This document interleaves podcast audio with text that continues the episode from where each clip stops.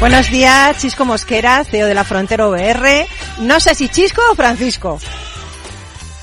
¿Chisco? Buenos días. Eh, Chisco, Chisco está bien. Chisco está bien, es que dice el duende, le he llamado y me y claro, a lo mejor tengo mucha confianza, Chisco, ¿no? Pero para los amigos te podemos llamar Chisco, ¿no? Exacto, Chisco sí. Oye, hablábamos hace un poquito con una persona, con Luis Torra, eh, del Club de Marketing de Barcelona, hablaba un poquito del metaverso, ¿no? Que ha sido la gran revelación del año 2023 y apuntaba, como dice, bueno, a lo mejor también se puede quedar en decepción, pero yo creo que no con vosotros, con la frontera OR, porque realmente estáis haciendo unas cosas increíbles en el mundo de la formación inmersiva. O sea, eh, cuéntanos, ¿qué es esto de la formación inmersiva? Bueno, eh, eh, sí, tal cual. La formación inmersiva al final es, eh, es la manera en la que podemos utilizar tecnologías inmersivas como la realidad virtual o la realidad aumentada eh, para ayudar a los procesos formativos, tanto pues en escuelas, por ejemplo, eh, para que los estudiantes puedan eh, entrar en unas salas virtuales desde su casa o desde cualquier parte del mundo, hasta la formación más práctica y más, eh, bueno, formación empresarial o formación profesional, donde podemos simular entornos y poner, digamos, pues paneles, por ejemplo, como tenemos algún proyecto delante, y formar a una persona en remoto con esos paneles, esos procesos que tiene que hacer de maquinaria, de operativa, y poder enseñarles sin tener que llevarlos hasta un sitio y, y sin todos los riesgos que eso conlleva y los costes también. Bueno, esto es buenísimo porque yo he visto ahí en la frontera VR que tenéis formación, eh, puede ser también para los bomberos, ¿no? Porque dentro de, de, de, lo, de los proyectos que estáis haciendo, yo he visto cómo se apaga un fuego que es que realmente estás en el fuego, pero no te quemas, claro, evidentemente, pero es increíble cómo estás apagando el fuego. Esto es, esto tiene un potencial alucinante, ¿no? Para, para colectivos, por ejemplo, con los, como los bomberos, ¿no? Sin peligro ninguno. Exactamente. Una, una de las eh, características que tiene es eso, el, el, el, evitar los riesgos para la persona, para, por ejemplo, en este caso el bombero, evidentemente, uh -huh. como, por ejemplo, para alumnos que pongan en riesgo a pacientes para la formación médica uno de los proyectos que tenemos es para, por ejemplo, para formación de, de injertos capilares y uh -huh. evidentemente pues la, la, práctica en el mundo virtual siempre es más eh, más amena que, que, poner a una persona delante y formar a los alumnos con una persona real uh -huh. y, y, en muchos casos también el tema de los costes de claro. material Uf. que se emplea para, para, para, la formación a veces es extremadamente caro y, y romper ese material o, o usarlo de manera equivocada puede suponer a la empresa un coste muy elevado. Qué bueno. Oye, ¿cómo cambiará, Chisco, el, el, futuro de las empresas la realidad virtual aumentada? ¿Hacia dónde vamos? Pues yo creo que ahora mismo hay dos vertientes, porque hay muchas empresas que se pueden beneficiar de todo esto. Uh -huh. Por un lado, la formación, como hemos hablado, hay, hay muchos procesos que ayudan a, a este abaratamiento de costes o a la, a la distancia, pero luego, por otro lado, también hay el trabajo en remoto, que es un poco lo que se está poniendo ahora en énfasis en Meta, en Facebook, uh -huh. y que es yo donde creo que va a empezar a tirar también eh, Apple con sus Apple Glass. Al final Apple uh -huh. es siempre de productividad y, y, todo por la productividad.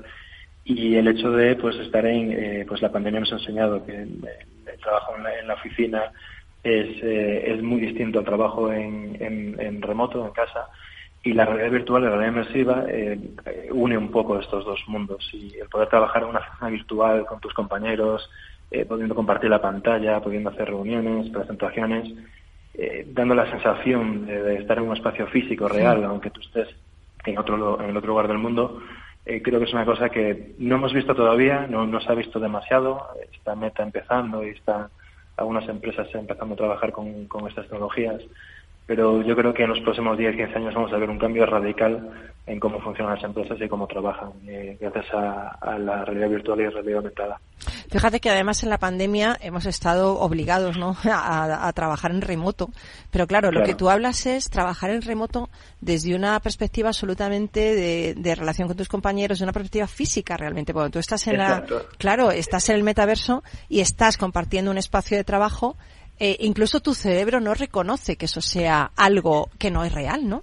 Exactamente. Fíjate cómo durante todos estos años de pandemia, cuando dejamos uh -huh. el remoto, muchos estudios y mucha gente ponían énfasis en, en, esa capacidad de estar en la oficina, de cruzarte con la gente, de hablar, uh -huh. de, de, poder eh, tener eh, en una mesa cinco o seis personas y verlas y poder eh, eh, dirigirte a ellas sin, sin la frialdad de una pantalla y sin tener que orquestar una reunión a una hora específica eso en el fondo es el metaverso, esos eh, son esos espacios virtuales hmm.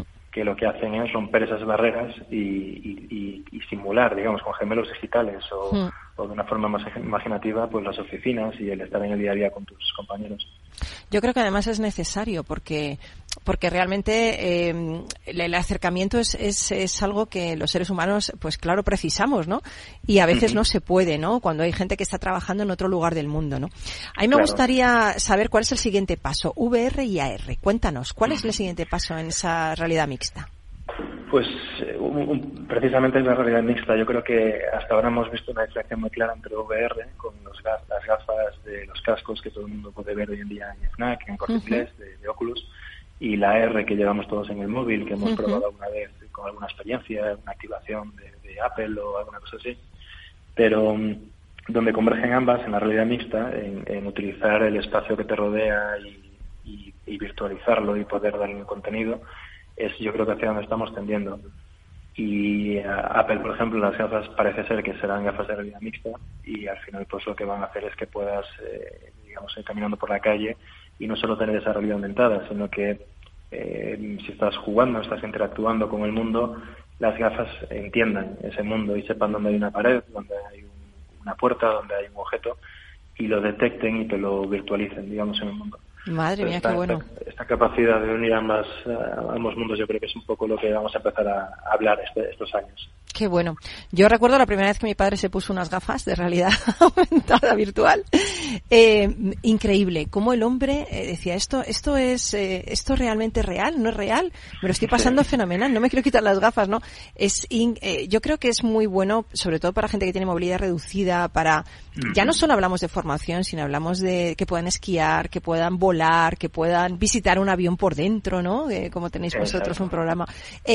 ¿cuál, cuál, es, ¿Cuál es el proyecto más interesante en el que estáis ahora? Si no me puedes decir el nombre del, cliente, lo entiendo, ¿no? Pero, ¿cuál es el, proyecto más interesante que para ti que estáis ahora, Chisco, desde la frontera VR? Ahora mismo, ahora mismo tenemos a la mesa en, dos proyectos. Eh, uno que consiste precisamente en, formación eh, y en el que, bueno, extendemos un poco todo lo que hemos eh, creado ya para NetJets en el sentido de, la aviación, porque es un sector donde tenemos mucha presencia y estamos haciendo un proceso formativo, presupuestando un proceso formativo para, para gente en remoto. Y, y, por otro lado tenemos un proyecto eh, también de una empresa muy importante aquí en España eh, de realidad mixta, en el que queremos poner un poco el énfasis en, cómo eh, estas experiencias de realidad mixta, entendiendo el entorno y pudiendo utilizar el entorno para virtualizarlo, eh, te pueden eh, mostrar eh, los, los, riesgos de, la, de, los cambios climáticos de una forma absolutamente inmersiva y en, y en, una sala en la que pues todo el espacio que te rodea se inunda y puedes llegar a ver pues cómo afecta el fondo marítimo la, la, la, calidad del de los plásticos, el, problema que hay hoy en día con los plásticos en el mar, el reciclaje. Y estos son dos proyectos muy grandes que tenemos para procesos muy distintos y, y a, margen de un proyecto nuestro interno que estamos haciendo evidentemente para, para oficinas y para virtualización de oficinas que también vamos a abrir en el 2023. Qué bueno. No sé si tú quieres preguntar algo, José Joaquín. Yo tengo aquí al, director de, de, tres programas emblemáticos de la casa. Y no sé si quieres preguntar algo no, bueno, yo la verdad es que soy un, Chisco.